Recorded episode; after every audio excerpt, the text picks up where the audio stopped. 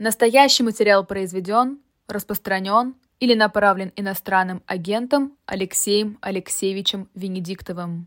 Настоящий материал произведен, распространен или направлен иностранным агентом Пастуховым Владимиром Борисовичем. У нас есть парадоксальная ситуация.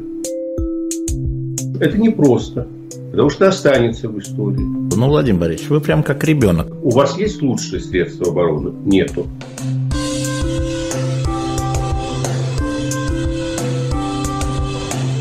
Мы же не живем в России просто так.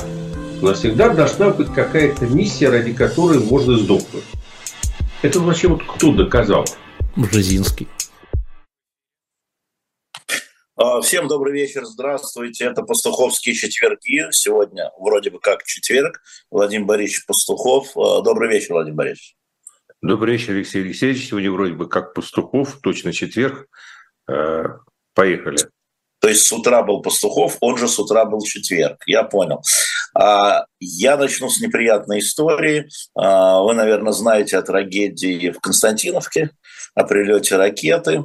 А, значит, напомню нашим зрителям, что на, в мирную Константиновку, которая находилась по, на территории Донецкой области, под, которая под контролем киевских властей, а, во время базарного, во время базара на ярмарку прилетела ракета, 17 на сегодняшний день гражданских погибло, около 60 раненых.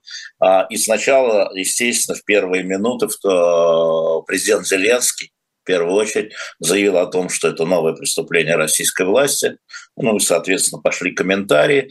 А, сегодня днем обозреватель газеты «Бильд», военный обозреватель, хорошо известный в Европе, Юлиан Репке, и Руслан Левиев, который является одним из экспертов, и, кстати, приговоренный на прошлой неделе к 11 годам заключения в России заочно за фейки, говорят о возможности, что это дружественный был огонь и прилетела украинская ракета.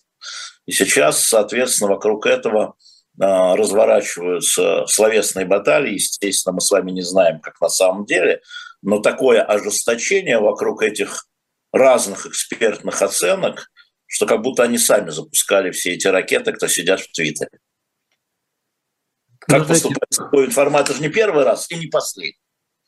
Вы понимаете, э, с моей точки зрения, э, во-первых, понятно ожесточение, во-вторых, э, рано о чем бы то ни было говорить, я э, в таких случаях э, всегда выдерживаю очень большую паузу, потому что боюсь, что и эта информация еще много раз поменяется. А первый раз о том, что это якобы не российская, а якобы украинская ракета, заговорили на самом деле не Руслан Левиев и не Бильд, об этом заговорили Z-каналы, причем сразу же после удара я читал версию какого-то телеграм-канала, который говорит, что якобы в обратном отражении крыши одного из автомобилей видна проекция ракеты, которая летит а, по направлению... Ну, то есть я посмотрел ролик, я должен сказать, что я восхитился, так сказать, э, глубиной э, погружения в этот материал. Я скажу так, что если сегодня кто-то и знает э, чья и где эта ракета, то это очень узкий круг а, людей, которые находятся либо а, в российском, либо украинском, либо британском, либо американском штабах. То есть тех, кто имеет возможность анализировать какие-то первичные данные. А... Все ну, я же не что там случилось на самом деле. Я да. про то ожесточение, когда савлы превращаются в павлов, потому что, ну, смотрите, да, оба, и Рэпки, и Левиев, не знаю, этот канал не смотрю, а, полагаюсь на вас в этой а, благородной работе, вот, а, они известны и совершенно в Российской Федерации считаются абсолютно антироссийскими. Повторяю, Руслан Левиев приговорен на прошлой неделе за фейки и дискредитацию российской армии на 11 лет лагерей. Да, я не говорю уже о том, что он иноагент, это уже раздают налево и направо, да, а вот э, эта история, а, я, я не про суть, я про то, что... Нет, ну, ну, не, э, ну, да, не, не, не, да, не про суть а, тоже, ну, все, это как капитан очевидность, то есть в условиях войны люди не хотят слышать правду. Люди не верят правде даже тогда, когда они услышат. А люди сомневаются, является это правда или нет, и поэтому, они, знаете, был один такой автор, который говорил, что э, литература партийна и должна быть партийна. Знаете, сто лет спустя эту формулу можно сказать так: информация партийна. Вот э, в условиях войны информация становится партийной. Даже не информация, Владимир Борисович. Да, даже информация. Вот я потом сказал, что... Информ... Потребление да, информации. Да, да нет, да, да, нет, потребление, это бог информация. Люди э, считают, что события должны выстраиваться в тот ряд, который способствует или не способствует э, их представлению о правильном. Знаете, был один британский э, писатель, по-моему, 17 или 18 века, он когда-то написал такую фразу – все люди хотят быть полноценно и всесторонне информированы а, обо всех э, точках зрения, которые совпадают с их собственной. Поэтому здесь совершенно понятно это ожесточение. То есть меня удивляет только то, что вас это удивляет. То есть, с моей точки зрения, никому не нужна сейчас правда, никому не нужно знание правды. В данном случае рассматривается любая информация а, как либо работающая на нас, либо работающая против нас. Для того, значит, не информа... И значит, это не информация. И значит, это не информация, да. И для того, чтобы иногда озвучить правду, требуется огромное мужество, причем в оба конца и в обе стороны. А, я просто сейчас э, стараюсь э, очень аккуратно все комментировать, потому что я не знаю, что правда. Я не знаю... Э, ну, мы не знаем правду. Да, правда? Да, я, я скажу так, что даже если это была украинская ракета, парадоксальным образом это вообще ничего не меняет.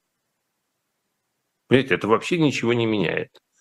Ну да, это говорит о том, что на войне, развязанной по инициативе России возникает ситуация, когда возникает дружественный огонь и со стороны украинцев и падает ракета не туда, куда они целились. И то же самое бывает и с российской стороны. Вопрос не снимает этот вообще о том, кто виновен за... То есть вопрос, кто виновен за жертву Константиновки? Вопрос не снимается. Виновна за жертву, за жертву Константиновки та сторона, которая начала и развязала эту войну. Но подождите, вы же юрист, как бы с утра были во всяком случае. Это с утра. Да, да, уже вечер, я правильно.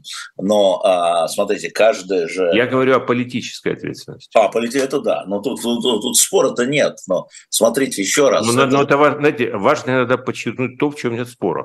Да, да, да, спора нет. Но это создает определенный фон, а, для всего последующего, я бы сказал, да, и для последующего ожесточения сторон. А это создает, это создает только один, для меня тут есть только один момент, честно говоря. Вот э, во всей этой ситуации для меня есть только один момент.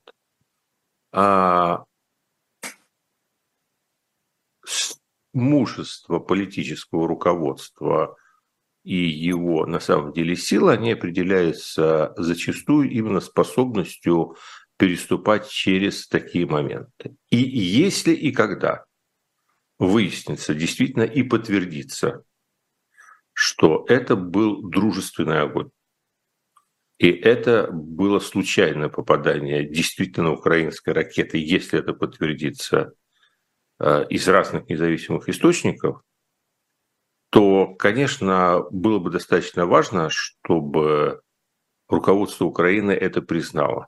Почему это важно? Потому что общественное мнение его обмануть невозможно на самом деле.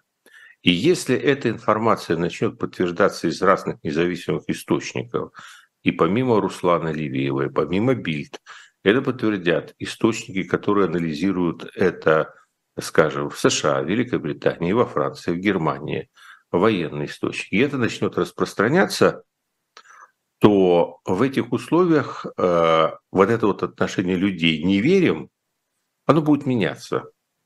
И очень важно, чтобы э, руководство Украины не заняло оборонительную позицию в этом вопросе, поскольку оно тогда потеряет лицо. Это довольно важный такой момент, э, но это, так сказать, мы увидим. Для этого надо, чтобы эта информация действительно подтвердилась. Все делают ошибки, и эксперты тоже делают ошибки. Если у Левиева была действительно информация, и его экспертный опыт э, позволяет ему сделать такой вывод, я даю должное его мужеству, потому что на самом деле пойти против такого течения, он, он прекрасно понимал, и они прекрасно понимали, какую реакцию вызовет это заявление, и если они его сделали, значит, они не могли сделать иначе. А вот скажите, пожалуйста, Борисович, а, а история с Резником, он попал под дружественный огонь министра обороны Украины? Когда Вы знаете, э, история с наступление сменяется министр обороны. Вот рывка такого, да? Слушайте, э, давайте так, э, я чуть-чуть снижу красу. Вот если во время контрнаступления был сменен главнокомандующий вооруженными силами, главнокомандующий сухопутными силами или, по крайней мере, командующий Запорожским фронтом, это произвело бы на меня гораздо большее впечатление, чем смена министра обороны. Второе. Смена министра обороны а, назревала очень давно. Министерство обороны Украины а, сотрясали весь последний год скандалы, которые нарастали в течение всего лета. Вся Украина говорит о яйцах по цене э, золотых орешков, понимаете? И это никуда не и от этого никуда не денешься. А, и постоянные скандалы. Мы с вами, по-моему, обсуждали в эфире какие-то странные фирмы, которые а, оказывалось предпочтение э, фирмы без опыта работы, без всего в Польше, которым платили авансы, которые не осуществляли поставки, а, тендеры, постоянно это проблема. То есть, с одной стороны, я человек спокойный. А, во-первых, а, человек, который пережил пандемию в Великобритании и прошел через все медийные скандалы, связанные с распределением заказов на предметы там, первой необходимости Министерства здравоохранения Великобритании – когда отдельный контракт получали э, бармены, э, чей бар находился в доме, в котором жил министр здравоохранения.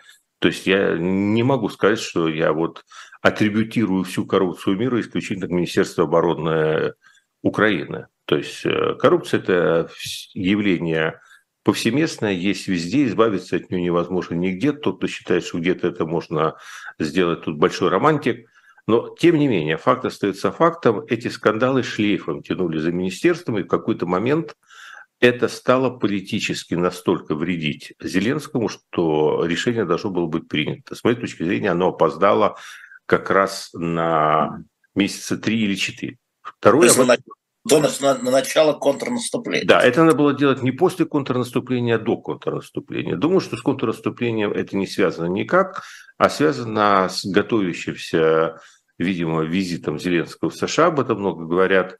И э, вот здесь это идет в одной связке. И аресты, как теперь злые языки говорят, возможно, экстрадиция Коломойского в Соединенные Штаты Америки и э, смена министра обороны.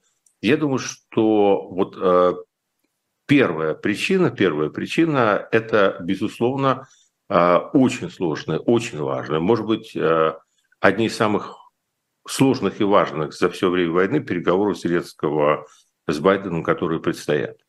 Потому что, а, в общем, а, многое уже прояснится к, моменту этой встречи, в том числе и с контрнаступлением, в том числе и с перспективами превращения войны в окопную, что является ну, наиболее вероятным исходом этой осени. Опять-таки, наиболее вероятным, но не обязательным. Да-да-да, но это да, а вторая причина, вторая причина, а, она как бы связана с первой, а, но существует отдельно. Это, очевидно, а, наметившийся поворот в сторону решения о проведении так или иначе выборов. Вот. Я хотел, Украины. про это спросить. Да, но это связанные вопросы. Понимаете, на самом деле, я не думаю, что Зеленский а, примет окончательное решение, не согласовав этот вопрос а, в Вашингтоне. Понимаете, это, это очень сложная тема. Это очень сложная тема, потому что он должен заручиться поддержкой. Причем не только Вашингтона, но и всего, по всей видимости, Альянса. И э, вот это, э, это, это гораздо более важные вещи, чем успех или неуспех контрнаступления. Это там вообще, это там дела военные, понимаете? Почему? Почему это более важные вещи? В чем это более важные вещи? А, потому что а, их, ну вот именно с точки зрения судьбы министра обороны, а, э, я сказал, что вопрос назрел очень давно, и тем не менее он не решался.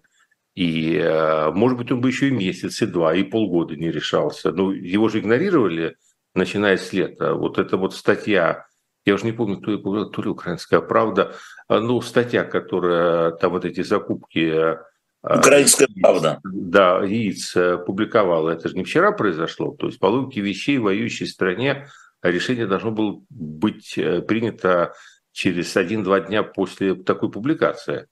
А, но оно не было принято. А, значит, соответственно, они нашли способ это, как бы сказать, отменеджерировать. А, ну и дальше бы менеджерировали. Понимаете, то есть э, Значит, произошло что-то, что дальше это стало слишком дорого стоить. А что? Вот я сказал, что две вещи.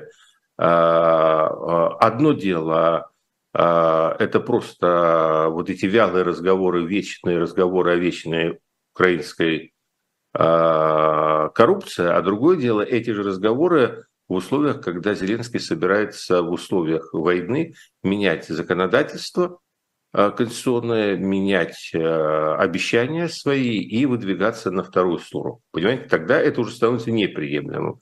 Соответственно, то есть цена э, э, э, резников слишком большие коннотации. Опять, uh-huh. Я, кстати, должен еще сказать, что нет абсолютно никаких оснований, лично у меня, например, вот вообще полагать, что Резников-то в этой коррупции вот лично каким-то образом виноват. Понимаете, это, в общем, системное явление, э, и э, Резников живет э, в той бюрократической среде, которая ему дана. Понимаете, как объективная реальность, данная ему в ощущениях. То есть им пожертвовали, он такой акт. Им пожертвовали. Ну, то есть, с моей точки зрения, я глубоко убежден, что, ну, то есть все в жизни бывает, то я глубоко убежден, что э, там нет вопросов э, в коррупции Резникова. Там есть вопросы в том, что э, там есть вот эта вот коррупция в Украине, это как материя, то есть сказать, что это объективная реальность, данная всем в ощущениях. И, собственно говоря, я думаю, что она носит настолько системный характер, настолько устойчивый, что там смена лиц вообще вряд ли что-либо может решить. Uh-huh. Это требует э, на самом деле систематической работы, колоссальных структурных перемен вообще и в обществе, и в государстве. А весь парадокс в том, что такие системные перемены э, в условиях войны делать просто невозможно. А кто-то из первых американских президентов сказал, что никакая демократия, демократизация во время войны существовать не может. А борьба с коррупцией – это часть, э, в общем-то, этих процессов. Поэтому, да, я думаю, что здесь речь идет не об обвинениях Резникова лично в чем-то, а о том, что э, в этой ситуации больше он слишком дорого политически стал стоить и пожертвовать. Именно перед возможными выборами. Да. Я напоминаю, это пастуховские четверги. Не забывайте, пожалуйста, ставить лайки, продвигать это интервью, чтобы ваши знакомые или незнакомые его тоже увидели. А, я сегодня не хотел э, целиком сидеть на украинской, э, на внутренней украинской теме, но как-то вот эта неделя, она а, дала еще, значит, пищу для размышлений.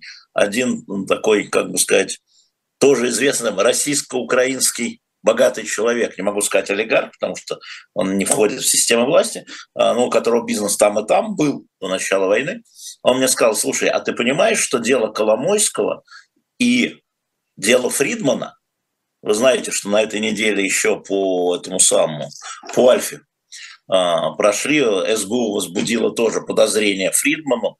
Вот это одно и то же, ты не понимаешь, идет предел, это наши два ЮКОСа наши, в смысле, украинские, два ЮГОСа. Просто идет аккумуляция средств. У Фридмана забрать банк, какой-то там назвал, я даже не помню, честно говоря, из группы Альфа.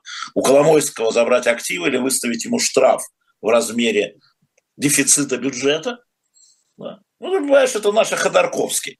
Я говорю, сдурел, что ли, говорю я. Он говорит, ты не понимаешь, а я действительно не понимаю внутреннюю а, украинскую политику, поэтому я спрашиваю вас. Вот то, что однонедельно удар по Коломойскому удар по Фридману, юридические удары, СБУ, Служба безопасности Украины, э, это, это, тоже с Резником? Смысле, это тоже с выборами Зеленского или это просто передел?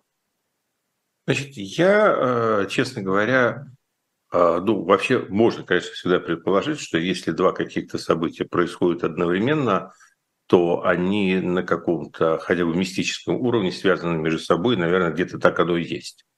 Но у меня пока а, ни информации, ни какой-то очевидной логической связи между делом Фридмана и делом Коломойского не прослеживается. То, что люди, которые живут в этой атмосфере и варятся в ней, естественно, всегда заражены вирусом конспирологии, им все является, видится как а, тайный заговор э, страшных сил и все связано воедино, меня тоже не удивляет. Значит, что касается Коломойского, у меня практически нет сомнений в том, что это а, точно так же, как и с Резниковым, а, выстрел из двустволки. То есть один патрон летит в Вашингтон, другой патрон летит в избирательную комиссию. А, почему? Потому что, а, собственно говоря, то, что предъявили Коломойскому в Украине, Э, выглядит, э, ну, немного смешно. Э, ну, Почему? Ну, потому что мир не без добрых людей, и мне дали почитать педозру, ту, которую мы вы это аккуратнее, а то нам... А я, я сам испугался. Можете себе представить, мне приходит PDF-файл, а у него только первая половина слова в названии вмещается, а, я даже вздрогнул. Потом, как бы уже, когда раскрыл, успокоился. А, но я прочитал, ну, в общем, это все выглядит пока, а, как говорил один мой друг, как Какое это приличное слово? Вы объясните зрителям-то. Ну, это подозрение. Это, а, это по-украински да, подозрение. Да, по, да, это, извините, пожалуйста, я, я как-то я настолько, на самом деле, в этом смысле билингв, я э, не всегда... Я, поэтому я и спрашиваю. А то показалось, что Пастухов открыл бумагу, выругался грубо, матерно, а потом стал рассказывать. А, поймите, значит, там ситуация а, такая, что ему предъявлены какие-то очень маловнятные. То есть, поймите, мы все понимаем, а, кто такой Коломойский, все помнят Э, если уж Путин его демонизировал там на этой своей пресс-конференции да. человека, который смог вокруг пальца самого Абрамовича обвести, то это вообще ну, это на Нобеля тянет, понимаете? Что? Э, как Кима Нобеля такого. А ему, в общем, довольно скромную сумму какую-то в течение там, э, ну, по его масштабам, чуть ли не 10 лет, которую он выводил из Украины. Ну, то есть а, я понимаю, что вообще такие дела с точки зрения доказывания, это такие дела, которые годами надо расследовать. И я понимаю, что ему, в принципе, можно было, а, зная все предыдущие дискуссии, предъявить. То есть это пока, так сказать, выглядит как, знаете, а это для начала разговора. Да. Вот это, это подозрение, которое предъявлено, а, говорит, это, а это, говорит, э, чтобы начать разговор. А, насколько я понимаю, в Америке Коломойскому готовы предъявить э, гораздо более широкий круг обвинений, и да. причины мне неизвестны, по которой Америка так давно и прочно им интересуется, но факт остается фактом. Она давно и прочно им интересуется, и, по всей видимости, мысленно где-то так уготовила ему судьбу Павла Лазаренко. Uh-huh. А, поэтому дальше мы имеем э, какую-то мистическую историю э, с секретным указом о лишении Коломойского украинского гражданства. Да, имеем Значит, историю. Само, само по себе лишение коломойского украинского гражданства не выглядит э, биномом Ньютона.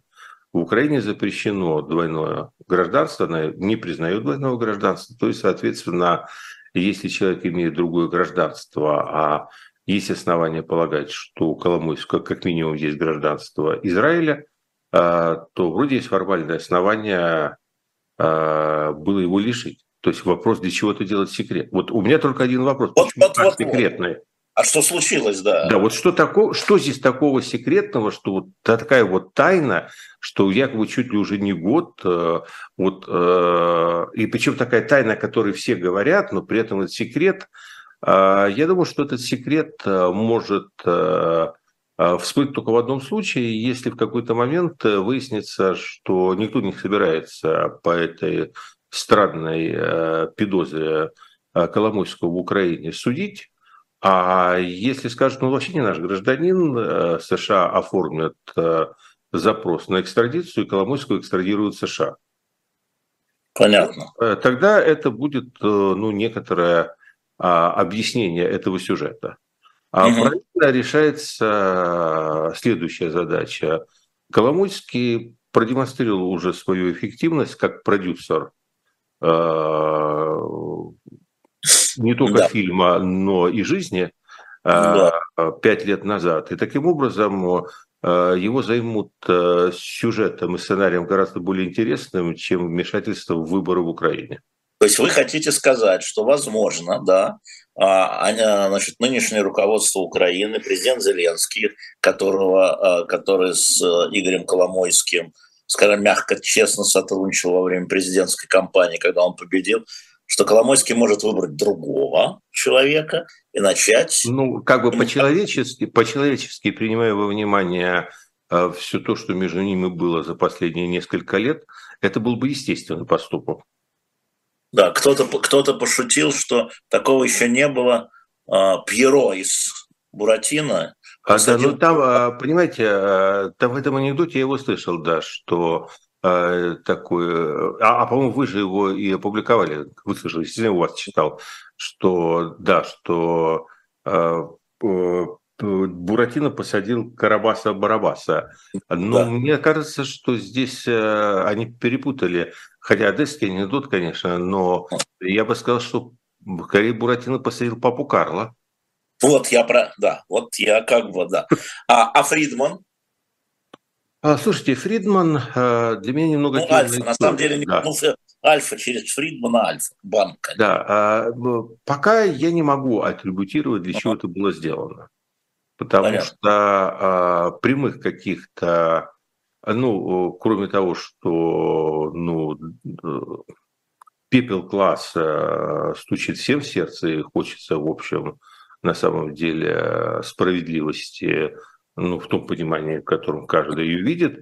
Э, то есть э, я э, понимаю, что на каком-то этапе у Фридмана и правительства Украины были какие-то переговоры, какие-то отношения, какие-то попытки ну, найти разумное понимание. И об этом, ну, по крайней мере, об этом писала пресса. Нет, было, было. Да. Было, было. Да. Второе, потом а, что-то пошло не так, об этих разговорах перестали писать, и, насколько я понимаю, произошла национализация банка. Да. А, там, ну да, есть, э, во-первых, как, я не знаю, как это, знаете, я не знаю, как это делается в Украине. Понимаете? Нет опыта. Я знаю, как это делается в России. Да, это мы то, я вам не, не просто да, так. Поэтому вот в России, когда происходит национализация какого-то банка, первое, Через... что происходит, э, из этого банка отнюдь не государство, а совсем другие люди обычно вытрясают в свой карман все активы. Ну, правильно, да. А, может быть, в Украине этого никогда не происходит. А может быть, там происходит что-то похожее. Поэтому я не исключаю э, вот э, версию о том, что там кому-то нужны деньги. Ну какие деньги? То есть если бы э, от Фридмана кому-то нужны были деньги, то самое простое – это прийти к Фридману и сказать, что мы снимем к вам всякие претензии, но мы бы хотели договориться по деньгам. Вот зачем идти таким э, сложным и окольным путем э, в виде э, возбуждения уголовного дела? То есть я абсолютно убежден в том, что вот это не способ пополнения какой-то там кассы. А, вот таким способом скорее кассу можно опустошить. А, а я думаю, что это либо чисто политический процесс, то есть это либо чисто политический процесс и такой инерционный. И Украины, да, у Украины есть там своя программа, в общем, преследования тех людей из российской политической элиты, которые она считает близкими Путину, угу и которых она считает, что от Пинчера гоняли и гоняем, понимаете? Ну да, да, да, да. То есть да. мы ищем все время как бы ну, тайные второго, третьего уровня порядки, но бывает так, что они просто гоняют Пинчера. А второе – это то, что может так сложиться, что, э, в общем, там есть дополнительные интересанты – и что окучивание, там, адаптация этого банка, она не идет так просто, как mm. хотелось и так прозрачно. И там возникают вопросы.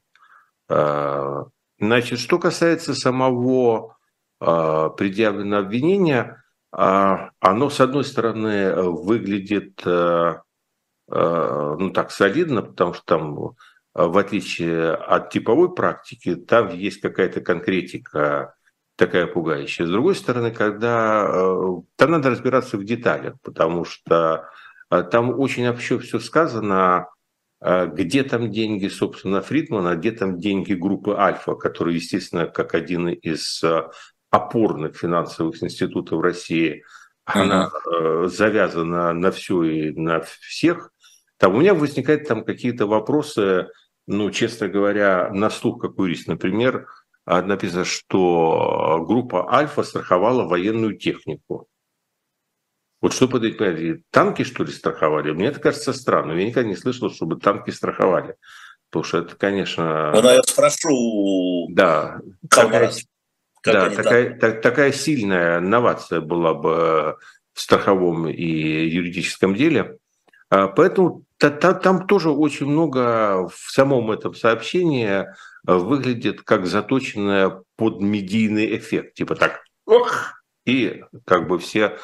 Я э, не удивлюсь, да, я не удивлюсь, что как э, вот громко это прозвучало, э, а потом оно так вот тихо рассосется, когда начнут искать во всех деталях дьявола. Поэтому, как вы любите говорить, будем наблюдать. Да, а я напоминаю, Владимир Пастухов, лайки не забываем ставить. А, хочу вам сказать, что а, завершая эту тему, уже сейчас приходя к России, это уже прямой, на территорию Российской Федерации, хотя я в Москве на территории Российской Федерации, я имею в виду тему, вот тот же самый этот полуукраинский, полуроссийский русский олигарх, олигарх, богач, сказал, вот все у вас евреев так, еврей, этнический еврей Зеленский сказал, помнишь, что сказал Путин? Помнишь, я говорю, я все помню, что сказал Путин. Этнический еврей Зеленский посадил этнического еврея Коломойского и отнял у этнического еврея э, Фридмана банк. И все украинцы, говорит он, а я почему-то русский. Не повезло. Не повезло, хорошая история. Кстати, как вы, очень быстро только, как вы восприняли то, что Владимир Владимирович сказал про э, то, у, что... меня, у меня есть абсолютно четкая позиция, которая сформулирована была приблизительно месяцев 4-5 назад. Когда, да, когда, когда этот тренд э, только намечался, я глубоко убежден, что какая бы война в России не начиналась, хоть с украинцами, хоть с американцами, хоть с англосаксами, закончится она последним аккордом погромами. Поэтому, в общем, все к этому идет. Эту тему мы как-нибудь разовьем. Тут я с вами не согласен. Но я хотел с вами поговорить про другое. Я хотел с вами поговорить, а, знаете ли вы, что у нас завтра начинается а, единый день голосования, день, который будет длиться три дня, значит, пятница, суббота, воскресенье, начинается голосование. Уже, уже, уже хорошо. Уже хорошо. Мне, да? Знаете, это, это мне напомнило это... один из первых в Горбачевское время анекдотов, когда евреи, которые здесь уже были не к которые были эти, упомянуты, которые, да, этнические были... евреи Нью-Йорка, узнав, что Горбачев пришел к власти, прислали ну, человека посмотреть, что там происходит. И когда он вернулся, сели все кругом, говорят, ну что, что там, ну там 70 лет не видели. Он говорит, ну что вам сказать, коротко или быстро? Ну, коротко. Говорит. Но начать с того, что октябрьские праздники, октябрьскую революцию у них отмечают в ноябре. Так и здесь. Начать с того, что единый день, единый день голосования у них длится три дня. А, может быть, это да. Может быть, это вот э, последствия того, той самой да, Октябрьской революции 7 ноября. Значит, э, ну, смотрите, разные э, силы, которые называют себя оппозиционными, не только либеральные, но и гиркинские, даже ура патриотические, да, они начинают советовать разные способы голосования, и поднялся грандиозный срач до небес, все там же в Фейсбуке и в Твиттере, в медиа, внутри России. Тут картинка, тут у нас благостная картинка, тут никто не знает про выборы. А, вот. Но тем не менее, 26 губернаторов, по-моему, 4 депутата Государственной Думы по округам, 30 а, законодательных собраний, 20 э, законодательных собраний городов, столиц, субъектов федерации. То есть это серьезная история на самом деле. И в данном случае возникает вопрос, идут споры, имея в виду март 24-го, идут споры, поскольку это как бы репетиция, а как себя должен вести ответственный гражданин, когда у вас есть представитель конкретно партии власти, условно, Единой России или президента Путина, неважно, и есть четыре кандидата парламентских партий, которые по основным вопросам нашей современности голосуют так же, как партия власти. Вот что бы вы по этому поводу могли сказать? Потому что есть позиция Алексея Навального, что если я не, помяну, не упомяну, меня тут разорвут. Есть позиция, с другой стороны, Максима Каца, Михаила Ходорковского, а, вот, ну и другие разные позиции. Ну, вы знаете, э, я э, здесь э, имею огромное счастье не быть ни политическим деятелем, не претендовать, не участвовать, не состоять. Поэтому я вас и спрашиваю. Да, то есть, а поэтому у меня, как бы, у меня развязаны руки. Понимаете, у меня развязаны руки. Поэтому я должен сказать, что приблизительно с 91-93 года я являюсь сознательным последовательным абсентеистом. Но не в смысле, что я пью абсент, а в смысле того, Вы хотел что... сказать, да, да, да, нет, нет, нет. Столько, столько, если бы я э, столько пил все эти ну, 30 лет, 35, э, я бы уже, конечно, у вас был бы не в состоянии участвовать в передачах. Значит, э, понимаете, для меня даже раньше, в общем, особенно с 96 -го года, после всего этого предимонокля, который устроили с выборами Ельцина, ну, как бы на электоральной демократии я в этой стране поставил крест. Так. И дальше я всегда относился к этому очень спокойно, мне было глубоко плевать. Я человек индивидуалист по природе, мне, в общем, глубоко плевать на результат. Э, было почему? Потому что я знал, что а, там никакого реального результата нет, никогда быть не может. Это при всем том, что я являюсь одним из авторов а, закона об гарантии избирательных прав граждан, который был в 90-е годы написан, а, а, вот это насилованный закон, да. Да, да, который, который потом убрали все-таки, потому что он как-то так был написан, что его уже, в конце концов, трудно было переделать до конца, а легче было просто уничтожить. А, но а, вопрос стоял в том, что как сказал мне один мой очень мудрый старший товарищ, э, э, в России вообще не стоит вопрос э, о том, какие будут результаты выборов. Вопрос стоит только в том, насколько они будут правдоподобными. То есть у нас вся борьба, она идет за правдоподобие. Участвовать в борьбе за правдоподобие я считаю ниже своего достоинства. И в целом для меня ключевой вопрос был всегда а, умаляет или не умаляет соучастие в этом процессе мое достоинство. Так. И а, пока по нарастающей я могу сказать, что умаляет, умаляет. нечто подобное, оно ум, мое достоинство унижает. То есть я чувствую себя свободнее и с большим самоуважением, когда я в этом спектакле не участвую. То есть вы за бойкот? Я за бойкот, да. Я за бойкот по каким причинам? Я очень хорошо понимаю мотивацию очень многих людей, которые говорят, что это абсолютно неправильно. И эта мотивация, она связана с тем, что у этих людей есть политические амбиции. А поскольку у них есть политические амбиции, у них есть, естественно, ну, группа людей поддержки, которым э, за ними идут и к которым они обращаются. И этих людей, э, тут в чем проблема? А, на самом деле электоральная твоя когорта – это тоже армия. Вот мы знаем, что если армия находится ну, в таком мобилизованном состоянии и не участвует в бою, угу. она разлагается. Угу. Это такая большая проблема. На самом деле ты не можешь армию вот вывести, ну то же самое со спортсменами. То есть вот э, спортсмены выводят э, на соревнования к определенной форме, кондициям, как говорят. Да. Но эти кондиции не могут быть, он не может там сидеть и там быть готовым в январе, феврале, марте, апреле, а, а соревнования все переносится, переносится, переносится, а он все готов, готов и готов. Понимаете, он может там вот вывести себя на какую-то форму там два месяца. Да, я думаю, что это очень много я сказал. А в реальности этого нету. А, и а, почему там часто немцы проигрывают чемпионат? Вот просто они ну, вот не рассчитают э, тот момент, когда надо выйти в форму. А то же самое с э, вот этой электоральной группой твоих, твоих прежде активов твоих собственных.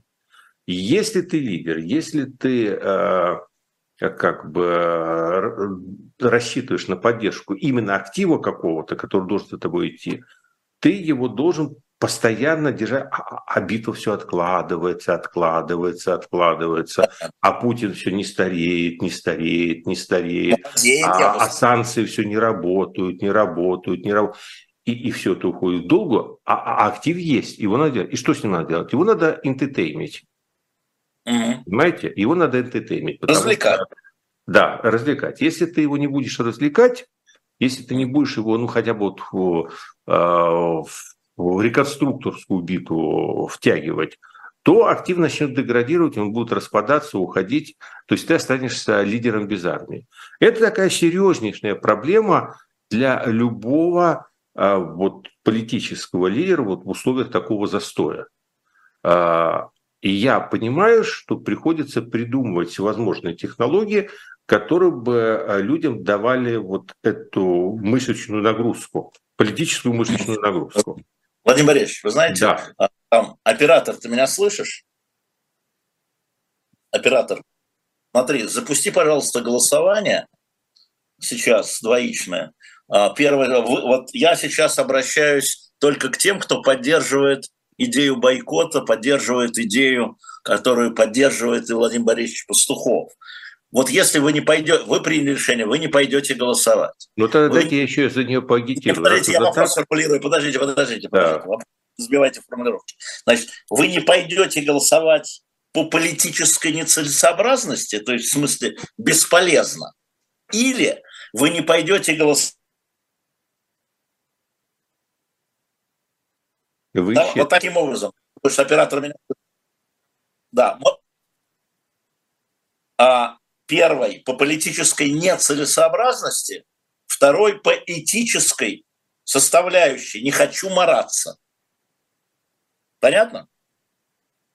Значит, э, я пока, пока люди думают, я веду еще два дополнительных фактора. То есть, э, на самом деле, вот, ну, вот в этой тактической, тактической игре вот вообще нет ничего плохого, и на самом деле, э, то есть если не смотреть куда-то дальше, ну, вроде бы это вполне допустимо, но почему нет? То есть это, это важная задача держать активное напряжение. В чем проблема? В чем для меня проблема? Ну, помимо тех моральных э, э, там, вещей, о которых я сказал, это мое личное. Где я вижу политическую проблему? Политическая проблема состоит в том, что есть такая простая истина. Эти выборы на самом деле являются имитационными, и выиграть их невозможно, и вообще что-либо ну, сделать. Вот я сказал, бесполезно. Вот это да, первое. они имитационные. Да. То есть, когда ты людей э, туда ведешь, ты так или иначе создаешь у них видимость, иллюзию, что они таким образом могут решить какую-то проблему. Ну, например, такой в крайней форме Э, вот мне абсолютно все понятно в, во втором письме Алексея Навального, кроме одного тезиса. Угу. Вот этот тезис э, звучит следующим образом. А, мы все понимаем, что победа над Путиным в конечном счете произойдет путем победы на выборах. А он написал так, что-то я пропустил. Что а, вот, а вот всем, что-то я всем, кому говорю, э, все ага. это пропустили. А я вот да. этого не понимаю. Вот я понимаю прямо противоположное, что мы находимся на таком этапе угу. развития не тоталитарного государства, когда никакой победы на выборах, а там бархатная революция, у нас наждачная революция будет, а не бархатная, тоже похоже на бархат, но только другое немного покрытие. Угу. Я повторю вопрос, извините, Владимир Борисович. Все, идет голосование. А, оно относится, я, я призываю проголосовать тех, кто решил не ходить на выборы, которые начинаются завтра, послезавтра и после-послезавтра. А, выберите одну из причин. Вы скорее не пойдете, потому что считаете это бесполезным, то есть политически нецелесообразным, бессмысленным. Это первая строчка. И вторая, или вторая строчка «не хочу мараться», то есть по этическим соображениям. Да. Да. Ну, вот, Можете да. я еще минуту дам на голосование, потом да, подведем. Да, а я пока говорю. То есть вот первый вопрос, что это э, вот такая тактика, она э, в некотором смысле создает утопические представления у массы о том, что некие проблемы политические можно решать способом, которым они не решаются. Ну и вторая – это тоже этическая проблема, что в конечном счете, если мы не честны с, ну, с массой и обещаем ей каких-то вещей, которые реально не работают, это людей развращает. Понимаете, это людей развращает. Другой вопрос, что нет вот позиции там вот всегда, это все зависит от ситуации. Бывает такая ситуация, когда вот наступил момент и режим поплыл. Так. Это называется даже не революционность, а, допустим, предреволюционная. И тогда, естественно, тактика меняется, потому что тогда вот эти вот имитационные выборы действительно превращаются в некий элемент давления, дополнительного давления, и тогда надо нажимать на все кнопки. Но сейчас не этот момент. Поэтому если мы вспомним, Господи, не к ночи будь упомянут, Владимира Ильича Ленина, то Господи. он у нас боролся, как вы помните, и с отзавистами, и с противоположным лагерем. И говорил о том, что тактика, она всегда такая, зависит от состояния революционных настроений что mm-hmm. вот эту думу мы игнорим, а вот в этой думе мы, наоборот, участвуем, и да. проходит фракция. Правда, там прошел, в конце концов, Малиновский, который оказался двойным агентом охранки в ЦК да, Но это уже Но, так, мы об этом сейчас не будем Я думал, говорить. что вы не Ленина, а Крупскую вспомните. Ну ладно, да. можно и так. Владимир Борисович, прокомментируйте результаты. Спасибо большое всем, кто проголосовал. Значит, у меня 69% из тех, кто не пойдет голосовать, тысяча человек проголосовало, я сказал, до тысячи, значит, 69 это не пойдут, потому что это бесполезно, ну, считайте 70. По политическим мотивам, да, и 30%, 31%, потому что не хотят мараться. Вот я прокомментирую, как аудиторию. Навальный, э, когда он получил там свои 30% на выборах мэра Москвы, он сказал, что это достойный результат, показывающий, что он не одинок. Так и я скажу, что 30% это достойный результат, который... А вы тоже да. поэтически практически. А я поэтически, да, я поэтически. Да. Я, да. я просто считаю, что э, я как-то э, дорос до такого возраста и в таком положении, когда я могу позволить себе не участвовать в том, во что я нисколько не верю. Ну, мы будем еще за этим, мы с вами в следующий раз встретимся, когда будут некоторые результаты. Я хочу сказать, что э, вы знаете, что э, Леонид Волков уже, да, он э, э, опубликовал список умного голосования в Государственную Думу э, Екатеринбурга, и там мы увидели полную перемену отношения к умному голосованию у него. Да? То есть это уже другое умное голосование, это умное-умное УУК, а, потому что в основу был подход поддержки не второго человека после «Единой России», не самого сильного противника а, против «Единой России», а в основе был подход поддержка военных действий России или не поддержка ну, военных действий. Понимаете, в этом виде, в общем-то, каких-то особых э, возражений против умного голосования, в отличие от э, первой версии этой этого софта нету, потому что это, собственно, было ключевое возражение, которое озвучил Ходорковский тогда, x лет назад, о том, что туда нужно ввести критерии, ну, позволяющих отсекать э, вот как раз тех самых людей, которые в массе своей проголосовали за войну, будучи избранными. То есть если этот критерий вводится, если это извините, пожалуйста, если это ограничено умное голосование, то, в общем, О, против, этого, против этого никаких возражений нет. АУФ.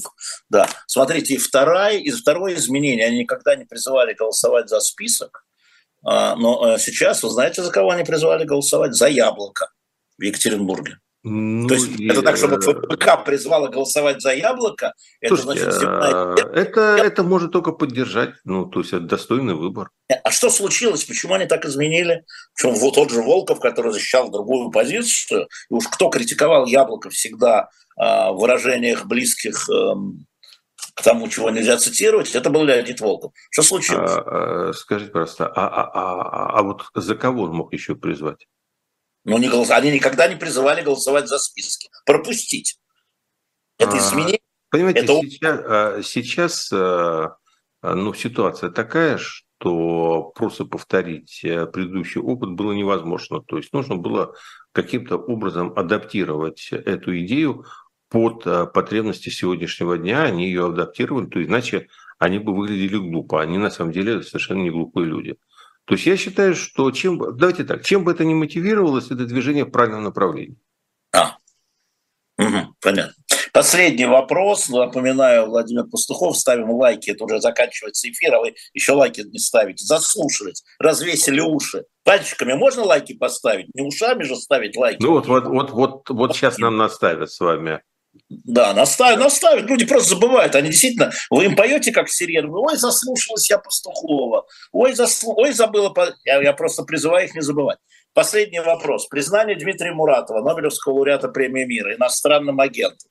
Является ли э, это каким-то новым сигналом и для кого? Я уже ответил, я не считаю это абсолютно никаким новым сигналом. Они постоянно в этом направлении идут и постоянно э, почву прощупывают. Вот, Э, вот здесь на этот кадык можно нажать, а на этот еще нельзя. То есть для меня, э, я здесь немного дискутирую с Сеней Лариной, которая написала, что это какой-то новый совершенно этап репрессии. Для меня новым этапом репрессии будет, когда они половина Седовского управления ФСБ посадят, сами себя начнут э, есть. Как Между прочим, сажают.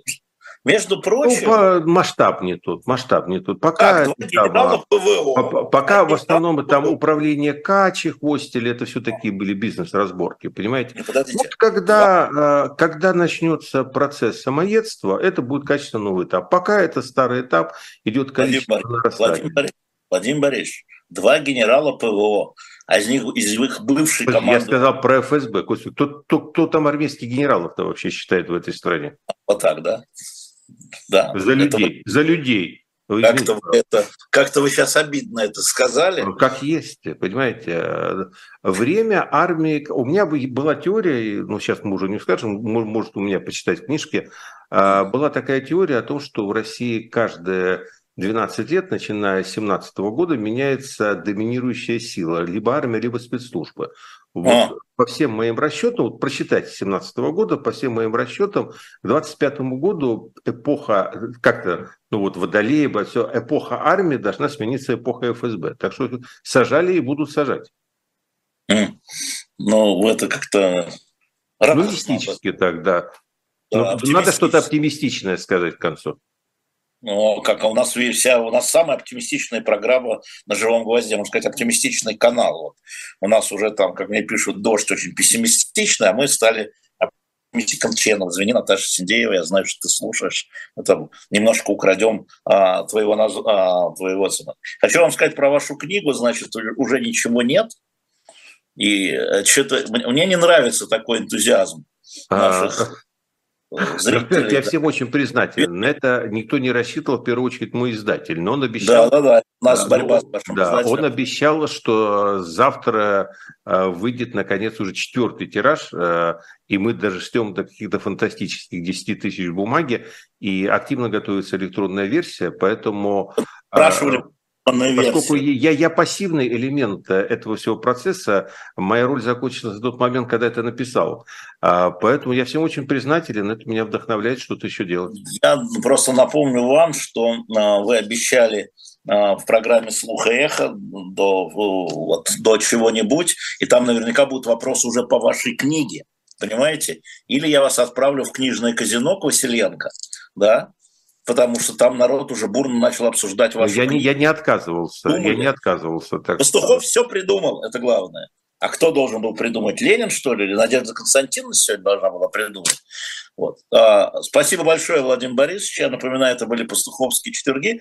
Мы сегодня действительно полпрограммы а, занимались, можно сказать, внутреннеукраинскими делами, но я хотел бы напомнить, что внутреннеукраинские дела, так же, как и внутреннероссийские дела, оказывают огромное влияние на то, что происходит и на поле боя, и на дипломатических боях, поэтому это все не зря что называете, читайте э, выступление Владимира Пастухова в телеграм-канале, э, смотрите его кухни, потому что это совсем другое. Там он журчит, а здесь он вас покусывает за жирные пятки, за висящие ухи. Вот, и это правильно. Напомню вам, что э, в наших э, в нашем shop.diletant.media. Мы сейчас подняли журнал, у нас очень мало осталось остатков старых дилетантов. Проверьте свои э, коллекции потому что ну, их раскупают, правда. И кое-что мы скребем по региональным э, тем самым э, складам, которые где, где они забытые могли лежать. Кое-что вернулось, например, вернулось э, там пару десятков, по номеров, посвященных Шамилю, очень сейчас актуально, между прочим. И Нижнему Новгороду очень сейчас актуально. Оказывается, мы тогда писали актуально кто бы мог подумать. Владимир Борисович, до следующей недели. Спасибо большое, Алексей Алексеевич. Спасибо большое и всем знакомым привет. Всем пока.